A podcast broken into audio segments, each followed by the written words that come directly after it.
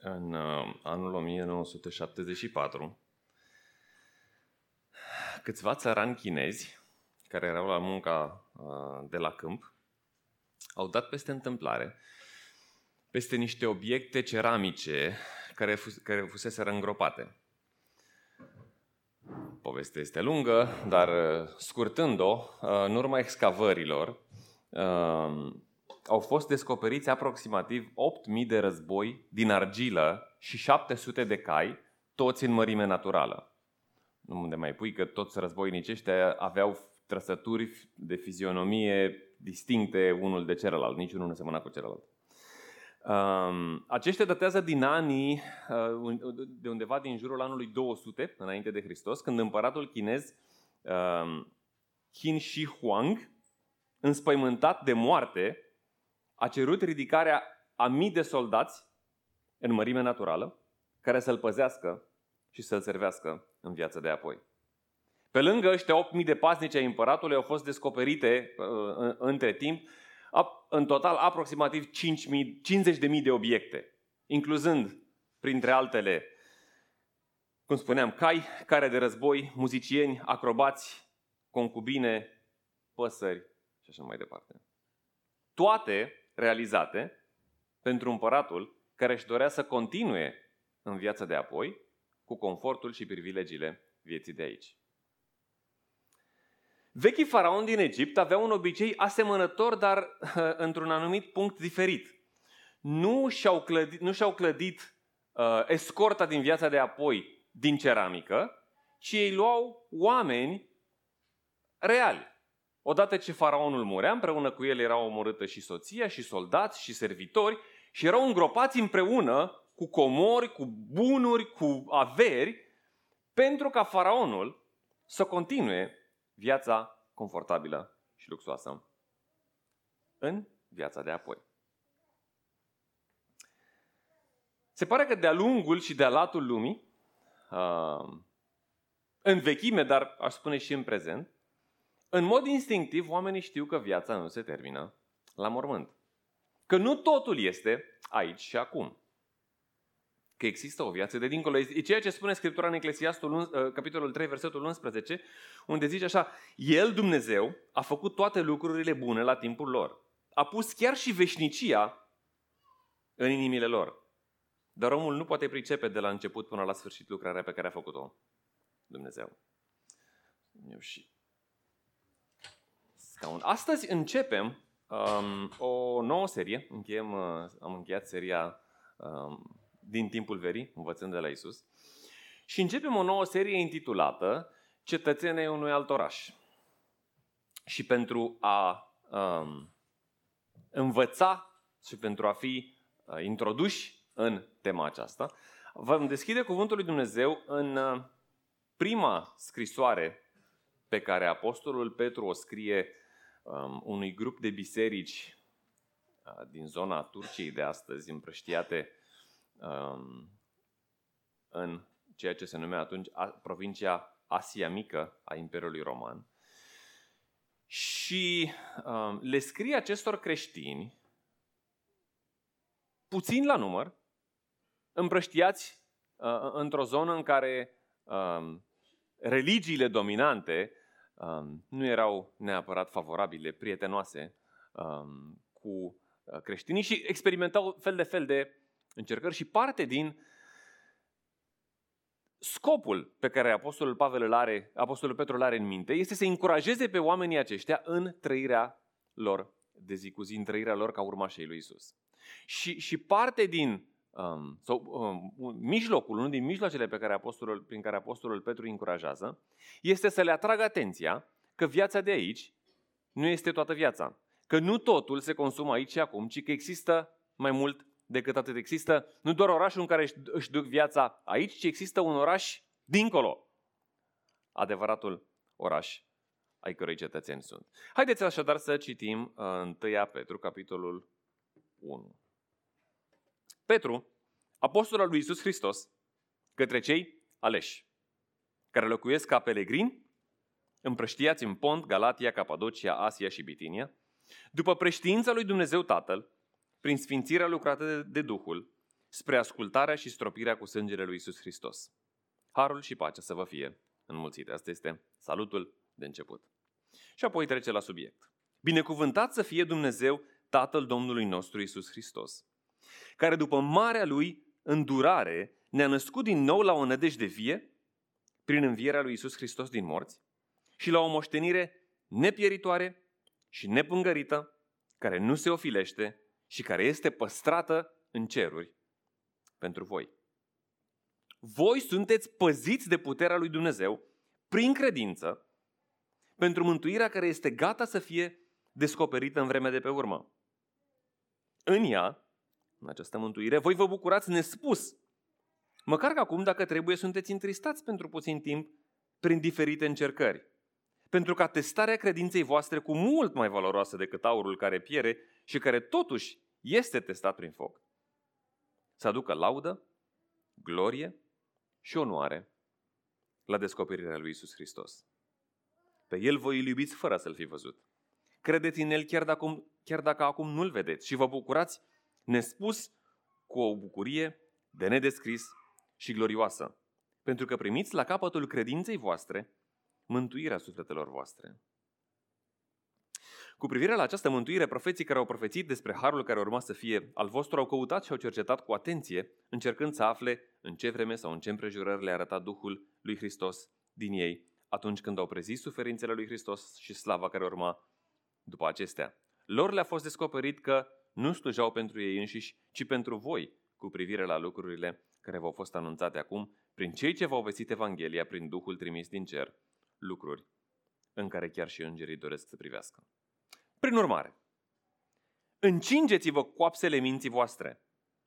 Fiind treji, puneți-vă pe deplin nădejdea în harul care vă va fi adus la descoperirea lui Isus Hristos. Ca niște copii ascultători, să nu vă conformați poftelor pe care le aveați înainte, când erați în ignoranță, ci așa cum cel ce v-a chemat este sfânt, fiți și voi sfinți în toată purtarea voastră. Deoarece este scris, fiți sfinți pentru că eu sunt sfânt. Și dacă îl chemați ca tată pe cel ce judecă cu nepărtinire pe fiecare după faptele lui, atunci trăiți cu frică în timpul peregrinării voastre. Pentru că știți că nu cu lucruri pieritoare, argint sau aur, ați fost răscumpărați din felul vostru de viață fără rost, moștenit de la strămoșii voștri, ci cu sângele prețios al lui Hristos, ca al unui miel, fără meteahnă și fără pată. El a fost ales înainte de întemeierea lumii, dar a fost arătat în vremurile de pe urmă pentru voi. Prin el sunteți credincioși în Dumnezeu, care l-a înviat din morți și a dat slavă, astfel încât credința și nădejdea voastră să fie în Dumnezeu. Acum că v-ați curățit sufletele prin ascultarea de adevăr, ca să aveți o dragoste de frați fără ipocrizie, iubiți-vă unii pe alții cu căldură, dintr-o inimă curată. Ați fost născuți din nou nu dintr-o sămânță pieritoare, ci dintr-una nepieritoare, prin cuvântul lui Dumnezeu care este viu și care rămâne pe vecie.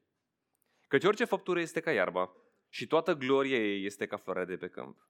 Iarba se usucă, iar floarea cade. Însă cuvântul Domnului rămâne pe vecie. Și acesta este cuvântul care v-a fost vestit prin Evanghelie. Doamne, ne, ne dorim ca inimile noastre Uh, mințile noastre, viețile noastre, uh, să fie orientate pe orașul de dincolo în timp ce trăim în orașul de aici și ne dorim ca uh, prin ceea ce ne vorbești, prin cuvântul tău, um, această dorință să devină o realitate, lucru pe care, pentru care te rugăm pe tine în numele Domnului Isus. Amin.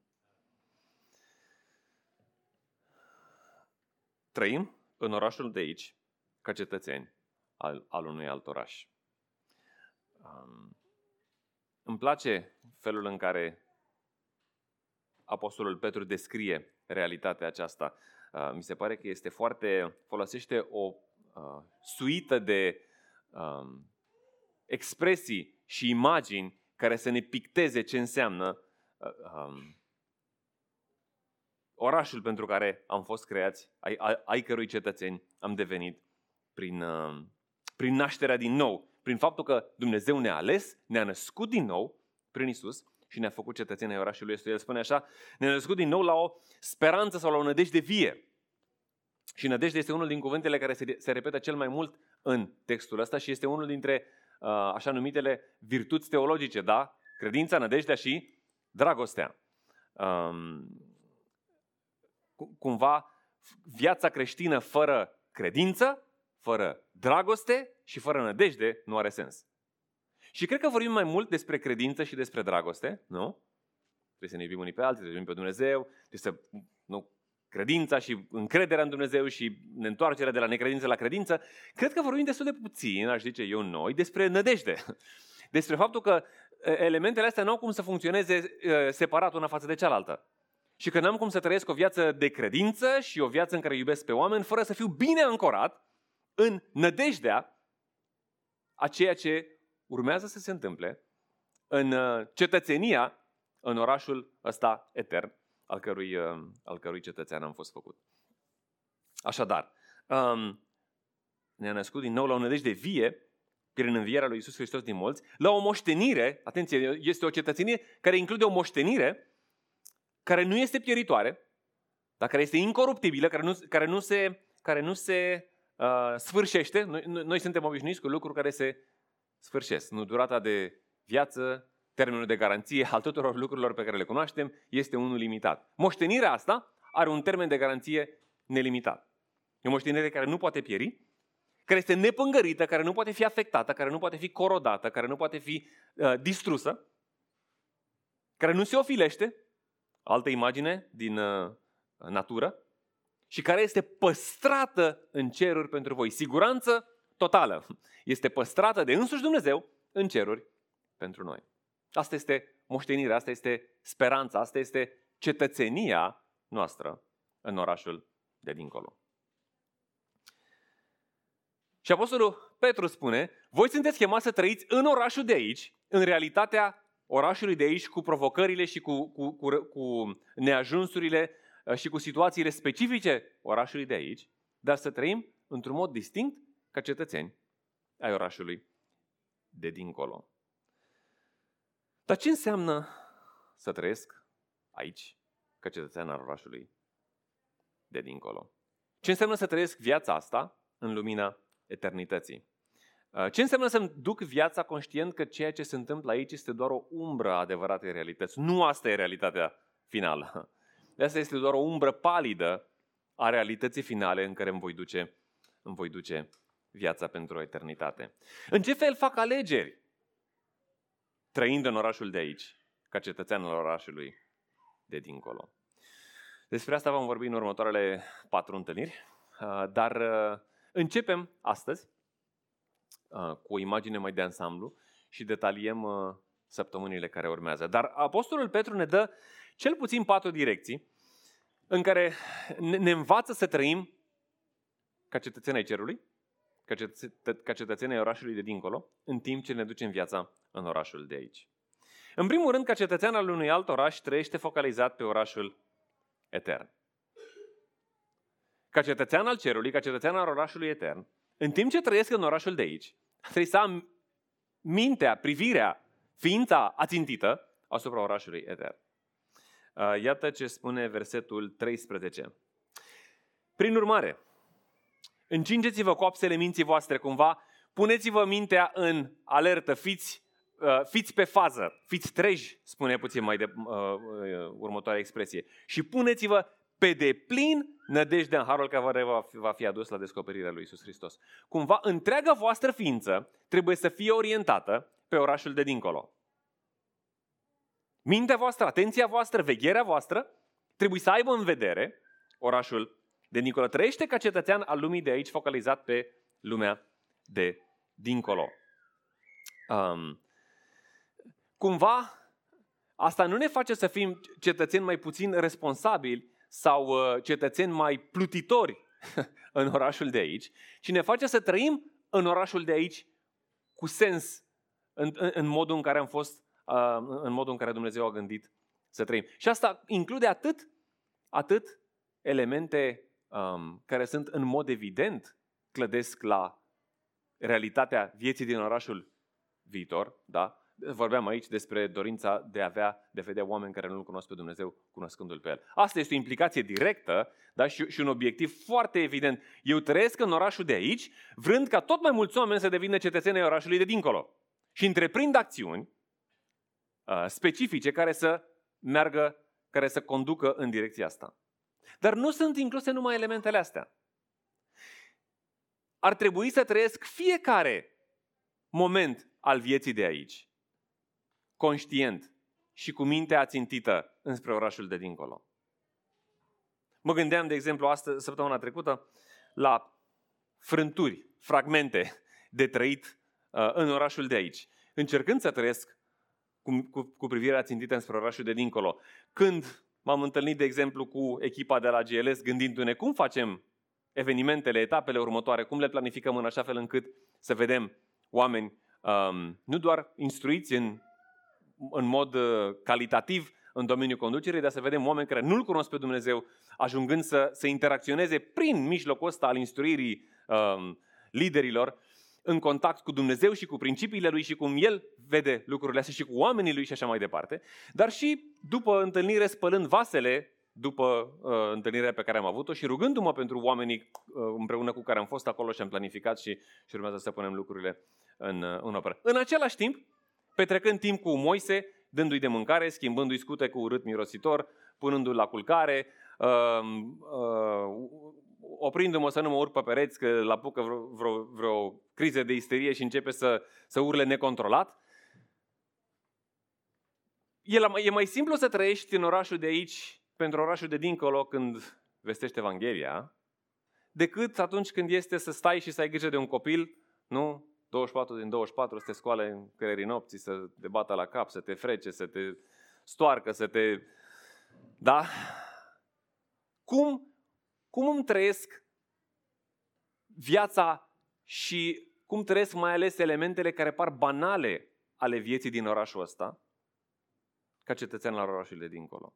Și Apostolul Pavel spune, fixându-ți atenția pe orașul de dincolo. Tu stai și schimbi scutece și hrănești un copil, dar stai și te gândești, ok, ce înseamnă ce fac eu aici și care sunt implicațiile a ce fac eu aici, în orașul ăsta, pentru orașul de dincolo. Și asta poate să mă ducă la rugăciune, de exemplu, pe mine uneori mă duce la rugăciune și îl schimb pe Moise și Apuc și mă rog pentru Moise.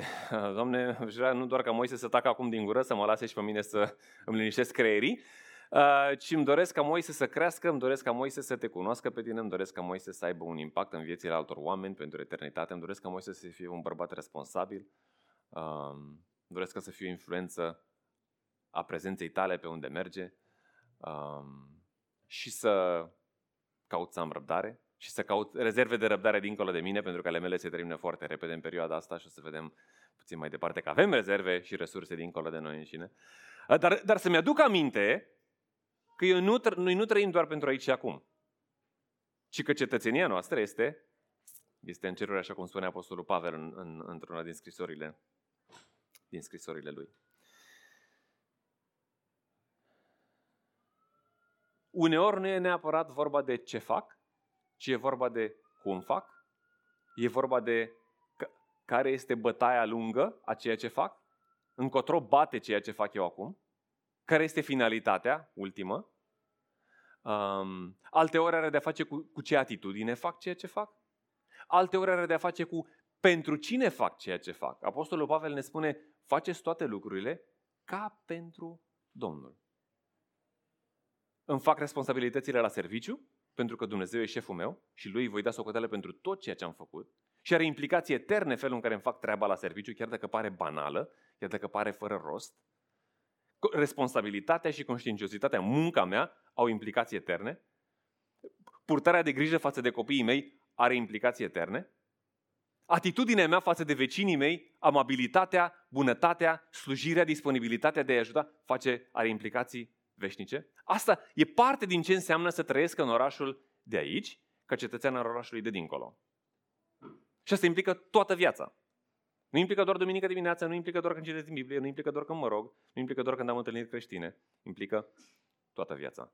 Pentru că în tot ce fac, trebuie să-mi fixez atenția, să-mi încin coapsele minții, spune apostolul, să mă adun cu alte cuvinte și să-mi focalizez atenția pe realitatea orașului de dincolo, al cărui cetățean sunt și care va dura etern.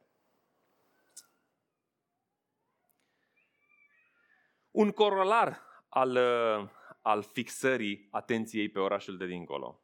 Ca cetățean al unui alt oraș, ia păcatul în serios. Iată ce spune versetul 14. Zice așa. Opusul fixării privirii pe orașul de sus este, versetul 14, conformarea poftelor pe care le aveați înainte. Cu alte cuvinte spune apostolul, fixați-vă privirea înainte, nu vă uitați înapoi. Dacă ca niște copii ascultători, nu vă conformați poftelor pe care le aveați înainte când erați în ignoranță, ci așa cum cel ce v-a chemat este sfânt, fiți și voi sfinți. Um, țineți minte ce, ce au făcut evrei când, s-au, când au ieșit din Canaan?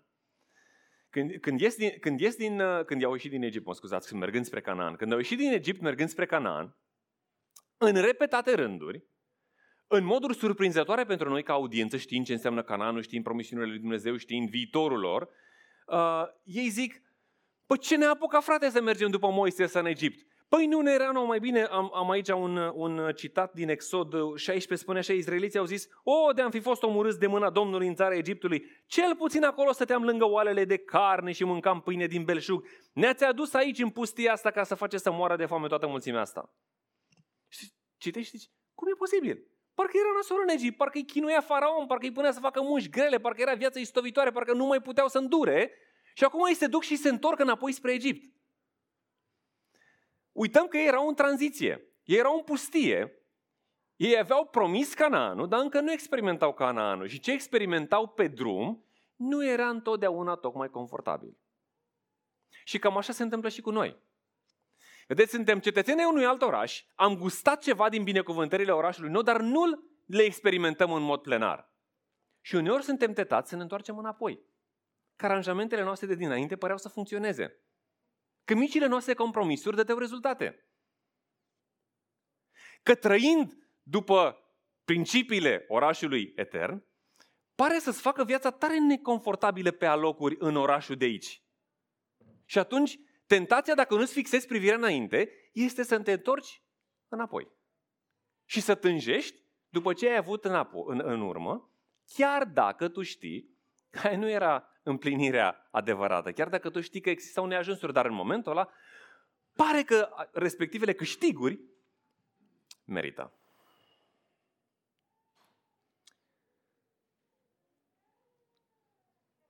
Îți permiți păcate în viața ta, poate păcate mici, pentru că te gândești că nu e o mare problemă. Poate nu le știe nimeni, poate nu sunt așa de grave, poate și alții le fac. Sau îți permiți chiar păcate mai mari, gândindu-te că oricum Harul lui Dumnezeu este mai mare decât orice păcat al tău. Um, dacă trăiești practicând, întorcându-te la lucrurile pe care le-ai făcut odinioară, la lucrurile care știi că nu sunt um, parte din planul lui Dumnezeu, care știi că sunt violări ale sfințeniei, ale caracterului lui Dumnezeu. Uh, e ceva în neregulă cu înțelegerea Evangheliei, cu înțelegerea lui Dumnezeu și cu ancorarea ta în lumea de dincolo. Îmi place, îmi place că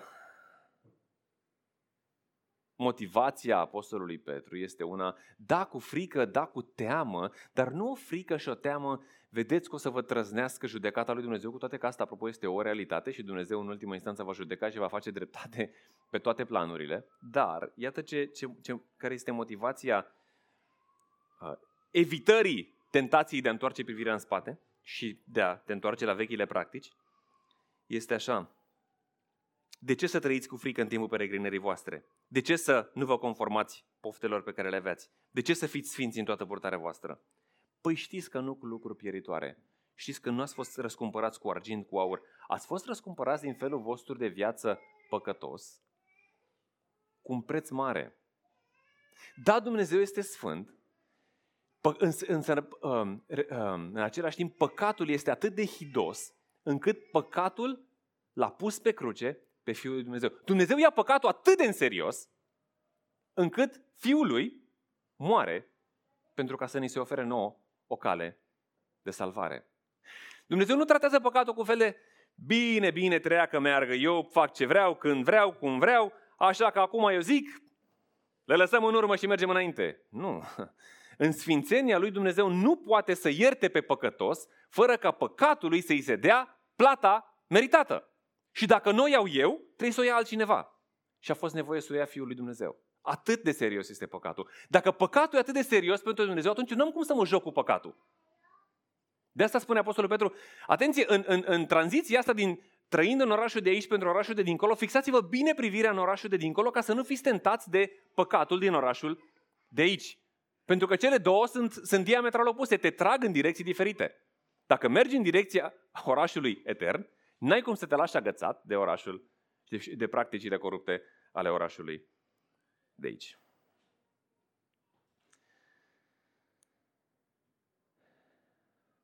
Și întreagă menționez versetul 18, spune Ați fost răscumpărați din felul vostru de viață fără rost moștenit de la părinții voștri. Mi se pare că versetul ăsta oferă speranță pentru a rupe orice tipare de păcate, orice tipare generaționale de păcate din viețile noastre, ale familiilor noastre, dacă este cazul.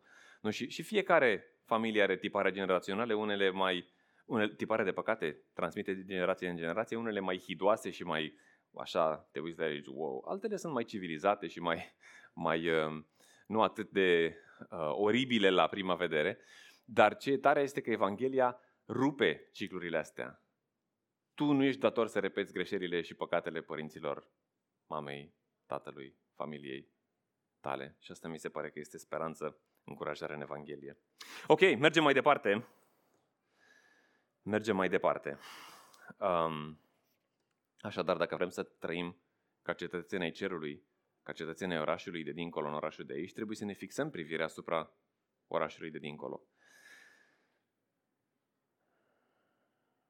Care scârligele de care mi-agăț speranța? Către ce aspir? La ce visesc cu ochii deschiși atunci când privesc spre viitor? Um, ce sper să se întâmple? Sper să treacă etapa asta grea, sper să ajung să-mi iau în sfârșit casa, sper să schimb mașina, sper să schimb serviciu, sper să obțin următoarea mărire de salariu, sper să devin independent financiar, să nu trebuiască să mai muncesc decât ce vreau eu și când vreau. Sper la partenerul de viață pentru care mă rog, sper la copilul pe care, care pare că întârzie să vină în familia noastră. Sper la trecerea de etapa asta grea, sper la ce mă animă, ce mă mișcă în fiecare zi. Speranțele și, și, și acum astea sunt, uh, nu, nu, nu e nimic normal să ne dorim lucrurile astea. Întrebare în ce îmi fixez speranța? Care sunt ancorele pentru speranța mea? Realizările de aici, de aici și de acolo, care sunt bune și pe care normal probabil să le urmăresc, sau orașul de dincolo. Un al doilea lucru, ca cetățean al lumii de dincolo, trăiește bazat pe puterea lui Dumnezeu. În versetul 5 ni se spune că voi sunteți păziți de puterea lui Dumnezeu prin credință. Este un gând foarte încurajator și aici um, vreau să fac legătura cu mesajul de data trecută, pe care dacă nu l-ați ascultat, vă invit să-l ascultați, despre, um, despre um, viță și mlădițe și despre felul în care uh, primim puterea pentru a trăi viața de aici. Noi nu suntem ființe autonome, noi nu trăim cu resurse proprii, cel puțin nu după standardele și nu, nu, nu la nivelul chemării noastre. Putem să ne târâm, probabil, prin forțe proprii, putem să orbecăim prin forțe proprii, dar, dar nu putem să trăim cu adevărat prin forțe proprii. Um, așa că um, păstrarea noastră, rodirea noastră, prosperarea noastră în, uh, ca cetățeni ai cerului trăind aici, e imposibilă fără conectarea noastră la sursa de putere care, este, care, vine, din, uh, care vine din Dumnezeu. Asta înseamnă să mă deprind așa, să, să, mă, să mă deprind, să depind de El, exact așa cum folosim imaginea de săptămâna trecută. Ramurile viței, mlădițele, sunt, se, se țin fixate de viță și își trag seva din viță și rodesc prin ceea ce vița, uh, prin ceea ce vița oferă. Așa se înseamnă, cum spunea Sorin data trecută, rugăciune, pentru că în rugăciune îmi comunic inima lui Dumnezeu. Asta înseamnă Scriptură, pentru că în Scriptură aud inima lui Dumnezeu, mă las alimentat de lucrurile lui Dumnezeu. Asta înseamnă ascultare, da, ceea ce Dumnezeu îmi spune eu să fac, pentru că în felul ăsta viața mea este umplută da, de Dumnezeu. Asta înseamnă oameni care merg împreună cu mine și au aceleași valori și sunt cetățenii aceluiași oraș. împreună cu care mă antrenez și mă încurajez și mă ne îndreptăm unii altora privirea înspre orașul, orașul de sus. Um, ca cetățean al lumii de dincolo trăiește bazat pe puterea lui Dumnezeu, ca cetățean al unui alt oraș trăiește bazat pe puterea lui Dumnezeu. Um, dacă simți că trăiești o viață fără putere, um, principiile de săptămâna trecută sunt binevenite în, în cazul tău și te invit să asculti mesajul respectiv, care sperăm să fie cât postat cât mai repede pe platformele media, podcast, Spotify, YouTube și așa mai departe. Al, un al treilea punct uh, pe care, ne pe care ne învață Apostolul Petru. Ca cetățean al lumii de dincolo, nu te lăsa împiedicat de dificultățile lumii de aici. Ca cetățean al orașului de dincolo, nu te lăsa împiedicat de dificultățile orașului de aici. Versetul 6 uh, spune așa. În mântuirea aceasta care urmează să fie descoperită, voi vă bucurați nespus. Măcar că, măcar că acum, dacă trebuie, sunteți întristați pentru puțin timp prin diferite încercări. Realitatea orașului de aici este că el include încercări. Și majoritatea de aici suntem mai tineri și nu mulți am trecut prin greutăți așa care să simțim că ne îndoaie. Uh, dar uh, mai devreme sau mai târziu, uh, fiecare trece prin încercări, prin greutăți care par a fi dincolo de putința lui de a le duce. Asta e realitatea orașului de aici. Orașul de aici include și ar trebui să fim pregătiți în orașul de aici pentru încercări. Uh, probabil că suntem obișnuiți cu încercări mai mici, toți, uh, dar trebuie să ne pregătim toți pentru încercări și mai mari. Uh, nu doar cele care ne par a ne fura bucuria câteva zile, ci cele care uh, încearcă să ne fure bucuria mai pe termen lung uh, și să ne fure speranța și să ne fure um, și, și, și, și să, ne, să ne dezechilibreze direcția uh, și să simțim realmente că ne îndoim sub povara lor. Realitatea este, în orașul de aici experimentăm dificultăți. În același timp, când privești înspre orașul de dincolo, um, îți dai seama că ele sunt trecătoare. Pentru că asta spune uh, pentru puțin timp. Și pentru unii acest puțin timp poate să însemne ani, poate să însemne zeci de ani. Uh, în, în același timp, în, în economia largă a lucrurilor, a timpului, e puțin timp. Pentru că în, în comparație cu eternitatea, orice interval de timp de aici este puțin timp. Așadar, încura, uh, partea încurajatoare este, pe de o parte, orice încercare ar fi, ea este pentru puțin timp. Um, cealaltă încura, încurajare este că încercările de aici nu sunt fără rost.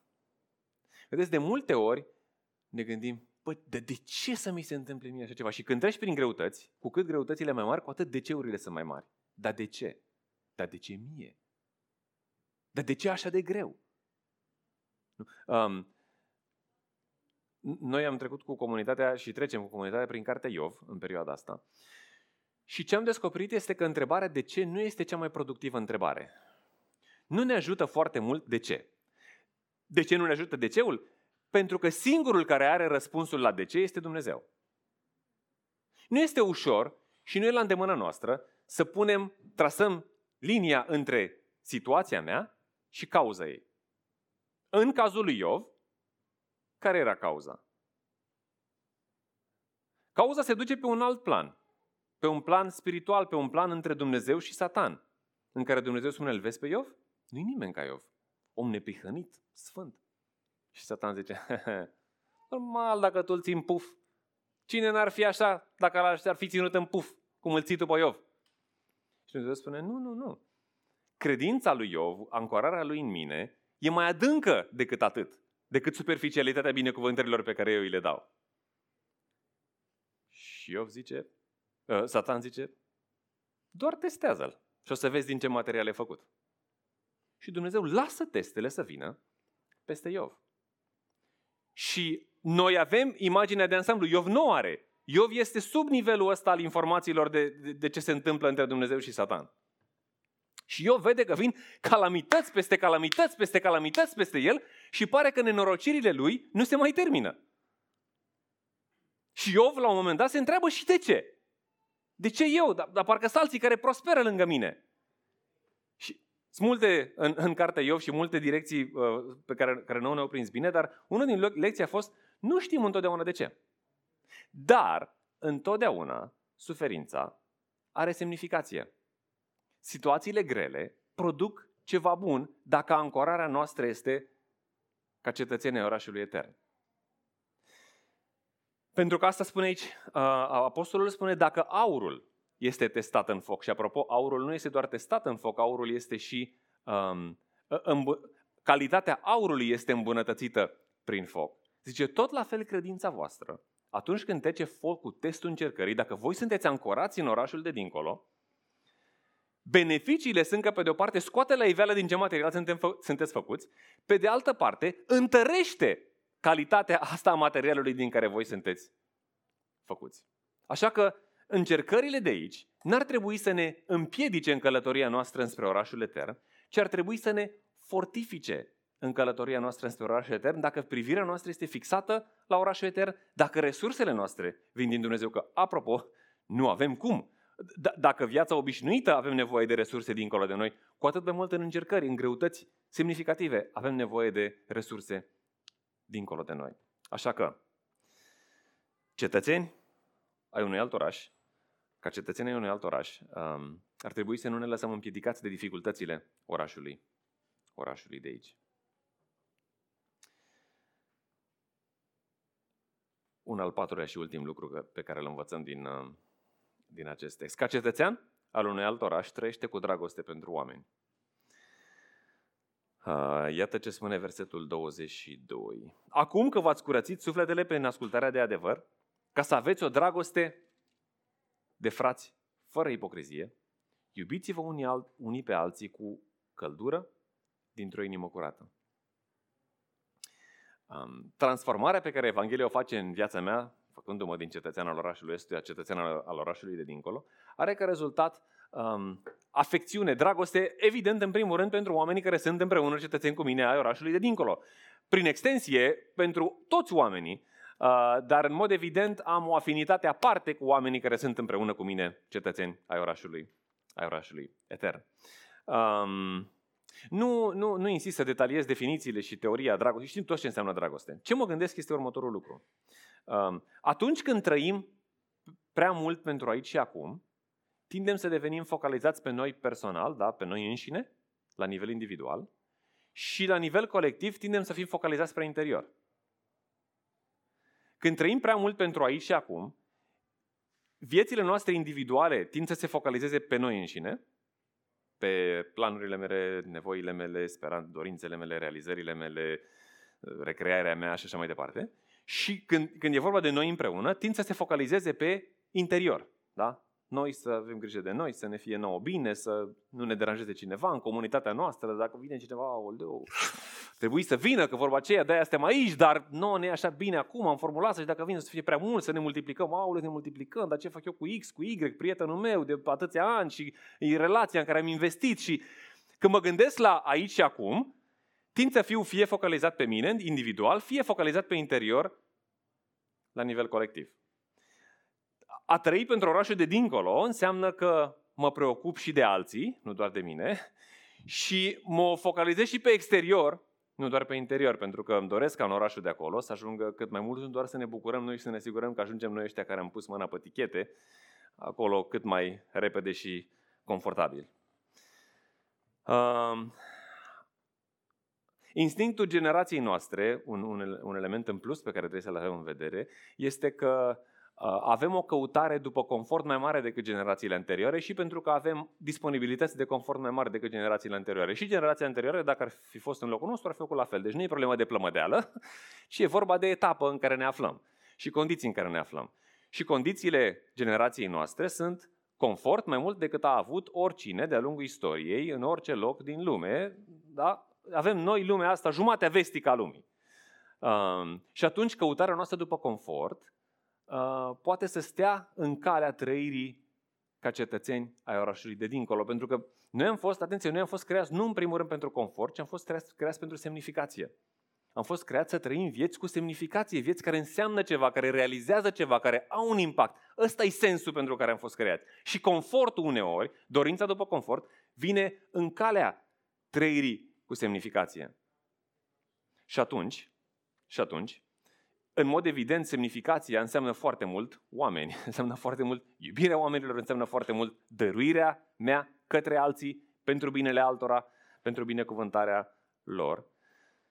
Ah, așa că trebuie să fim foarte atenți la, la um, dorința noastră, uh, foarte naturală, foarte normală, foarte legitimă, considerată de către noi toți, nu după, după confort. Nu, nu detaliez aici, pentru că dacă Sorin a detaliat uh, data trecută ce înseamnă să, um, să te ancorezi în puterea lui Dumnezeu, data viitoare vom detalia ce înseamnă să avem relații um, cu oamenii, ca cetățeni ai orașului de dincolo, ce, ce înseamnă să trăim cu iubire pentru alții în orașul, în, în orașul de aici. Doar vă chem să reflectați la felul în care, la cât de focalizat sunt eu pe mine și cât de focalizat suntem noi pe interior. Cât de mult ne cheltuim pe noi înșine personal pentru alții și cât de mult ne cheltuim noi împreună pentru alții cât de mult sacrificăm, cât de mult uh, renunțăm la noi înșine, cât de mult avem pe alții în vedere, cât de la îndemână ne este și vă, vă spun că uh, uh, avem de lucru. Gândiți-vă doar cât de ne la îndemână ne este să formăm o comunitate nouă, că ne sunt la îndemână relațiile curente și cât de multă bătaie de cap între ok, formăm o comunitate. Cred că există un, un soi de bătaie de cap sănătoasă, cred că există un soi de bătaie de cap nesănătoasă și soiul ăla de bătaie de cap nesănătoasă este cea care înseamnă preocuparea excesivă pentru confortul meu. Acum cred că există o preocupare sănătoasă pentru sănătatea mea și pentru relații sănătoase în care să fiu ancorat și la este una legitimă și sănătoasă. Dar uh, trecem ușor de la asta la ceea ce mi este mie ușor, ceea ce mi este mie la îndemână, ceea ce este mie, este mie confortabil, ceea ce nu mă scoate din zona mea în care m-am, în care am obișnuit. Ne mai gândim la asta și mai uh, povestim, uh, mai povestim data, trec, data viitoare. În concluzie, um, toată viața, toată, da? de la felul în care ne îngrijim, la mâncare, felul în care mâncăm, da? Scriptura spune că și mân- fie că mâncați, fie că beți, faceți totul spre slava lui Dumnezeu. Uh, fie că mergem la serviciu, fie că suntem pe stradă, în metrou, da? fie că suntem în trafic cu mașina, fie că uh, avem de îndeplinit un, un, o responsabilitate la serviciu, fie că schimbăm scute cu copilului, tot ce facem, tot ce facem, ar trebui să facem ca cetățenii orașului de dincolo, în timp ce trăim în orașul, în orașul de aici. Și dacă avem privirea țintită înspre orașul de dincolo, dacă ne tragem puterea din Dumnezeu, dacă nu ne lăsăm încurcați de, de stilul nostru vechi de viață și de păcatul care ne înconjoară sau păcatul din trecutul nostru, dacă ne focalizăm atenția spre alții trăind nu pentru noi, ci cu iubire, uh, cu iubire pentru alții, și nu lăsăm ca încercările de aici să fie uh, un obstacol, ci le, ci le vedem ca pe o ocazie pe care Dumnezeu, prin care Dumnezeu lucrează, întărește, testează și probează viața noastră pentru a scoate la iveală materialul din care este făcută, atunci uh, putem să trăim în mod sănătos, într-un mod care îl onorează pe Dumnezeu, într-un mod care aduce glorie lui Dumnezeu ca cetățenii orașului de dincolo. Um, E interesant, în câteva rânduri apare motivația asta aici a, a Evangheliei, a ceea ce a făcut Isus pentru mine. Nu păcătuiesc, pentru că ce a făcut Isus pentru mine e, e atât de prețios, păcatul are efectele pe care le are um, și atunci nu-mi permit să păcătuiesc, ci vreau să fiu sfânt. De asemenea, în, um, în uh, versetul 8, tot ca, ca motivație de a trece prin încercări este dragostea voastră pentru Isus. Pe El voi îl iubiți, pe Isus, fără să-L fi văzut, credeți în El chiar dacă nu-L vedeți și vă bucurați, nespus cu o bucurie de nedescris și glorioasă, pentru că primiți la capătul credinței voastre mântuirea sufletelor voastre. Um, trăim între um, ceea ce a făcut Dumnezeu pentru noi și efectele pe care le resimțim în, în, în viața acum, uh, ce a făcut Dumnezeu pentru noi prin Isus, prin sacrificiul Lui, prin moarte, prin învierea Lui, și împlinirea plenară, de plină, care va avea loc atunci când um, Dumnezeu își va instaura plenar domnia și orice rău va fi îndepărtat și orice strâmbătură va fi uh, pusă la locul ei îndreptată și așa mai departe. Um, dar în, în lumea asta, trăind între cele două realități, avem nevoie să ne amintim atât de ceea ce s-a întâmplat în trecut, cât și ceea ce urmează în viitor. Și e foarte fain că uh, Apostolul Pavel, când descrie în, în Corinteni uh, practica um, reamintirii a ceea ce a făcut Isus prin luarea pâinii, care reprezintă trupul lui, și luarea vinului, care reprezintă sângele lui, este nu doar o privire înspre trecut, ci și o privire înspre viitor. Și am să citesc pasajul respectiv. El spune așa, eu am primit de la Domnul ceea ce v-am dat, și anume că Domnul Isus, în noaptea în care a fost trădat, a luat o pâine și după ce a mulțumit, a frânt-o și a zis, acesta este trupul meu. Pentru voi, să faceți lucrul acesta în amintirea mea. În același fel, după masă, a luat paharul și a zis, acest pahar este noul legământ în sângele meu. Ori de câte ori beți din el să faceți lucrul acesta în amintirea mea. Căci, atenție, ori de câte ori mâncați din această pâine și beți din acest pahar, vestiți moartea Domnului până va veni El. Ne uităm la ce a făcut El și ne uităm la venirea Lui. Și noi trăim între aceste două lumi și ceea ce a făcut El pentru noi și uh, ceea ce a început să facă și ceea ce se va finaliza reprezintă ceea ce ne, um, ne dă uh, centru de greutate și stabilitate în viața de aici, indiferent dacă trăim printr-o, trecem printr-o perioadă mai ușoară sau trecem printr-o perioadă mai grea. Așa că toate aceia care ne-am pus speranța în Isus, pentru viața de aici și pentru viața de dincolo, vă invit să luați un pahar de vin și o bucată de pâine. Um, pe de o parte, amintindu-ne de ce a făcut El pentru noi, pe de altă parte, fixându-ne și folosind-o ca o ocazie să ne fixăm din nou privirea la faptul că El va finaliza, va împlini ceea ce, ceea ce a început în noi. Și dacă, dacă um, lucrurile astea încă nu sunt uh, pe deplin parte din, uh, din viața ta, e ocazie de a spune tu însuți întrebările și de a lua hotărârile care să te uh, îți centreze și ție viața în Isus, în ceea ce a făcut El pentru tine, să spui încrederea în ce a făcut El pentru tine, pentru iertarea trecutului și pentru um, un viitor pe care îl va asigura tuturor acelora care sunt ai Lui odată cu întoarcerea Lui. Haideți să luăm din uh, pâine, din vin, luăm câte o bucată de pâine și un pahar de vin, ne întoarcem la locurile noastre, ne rugăm împreună și apoi, uh, și apoi luăm împreună din, uh, din pâine și vin.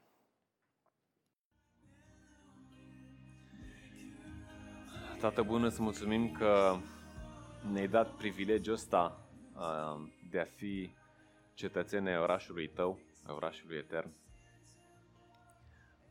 Și e realmente un privilegiu pentru că nu e un câștig personal al nostru, n-am muncit pentru asta, n-am plătit pentru asta, ci, Doamne, costul a fost pe deplin al Tău, nici n-am fi putut să plătim și nici n-am fi putut să muncim, dar îți mulțumim că Tu ți-ai asumat pe deplin aducerea noastră în orașul Tău, în orașul de fapt pentru care ne-ai creat.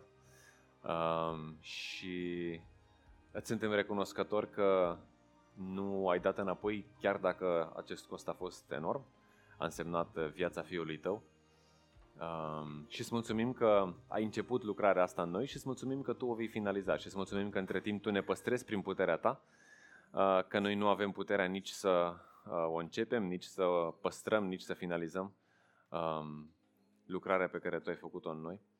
Uh, dar la tine sunt toate resursele, tu ai început-o, tu o continui și tu o vei finaliza. Să mulțumim pentru um, Domnul Isus, să mulțumim pentru moartea Lui, îți mulțumim pentru pâine și vinul care ne aduc aminte de trupul, de sângele Lui, de sacrificiul Lui uh, violent, um, dar care ne-a adus nouă și ne aduce atâta binecuvântare. Și de asemenea, Doamne, vrem să te rugăm pentru cei care n-au experimentat încă um, puterea asta transformatoare, dătătoare de viață, dătătoare de speranță a sacrificiului Tău. Uh, ne rugăm ca ei să experimenteze asta împreună cu noi și să fim împreună cetățeni ai orașului ăstuia și să ne bucurăm um, unii de alții, să ne bucurăm de tine o veșnicie întreagă. Luăm din pâine și din vin cu recunoștință și în același timp luăm din pâine și din vin cu speranță, știind ceea ce ne așteaptă. În numele Domnului Isus. Amin.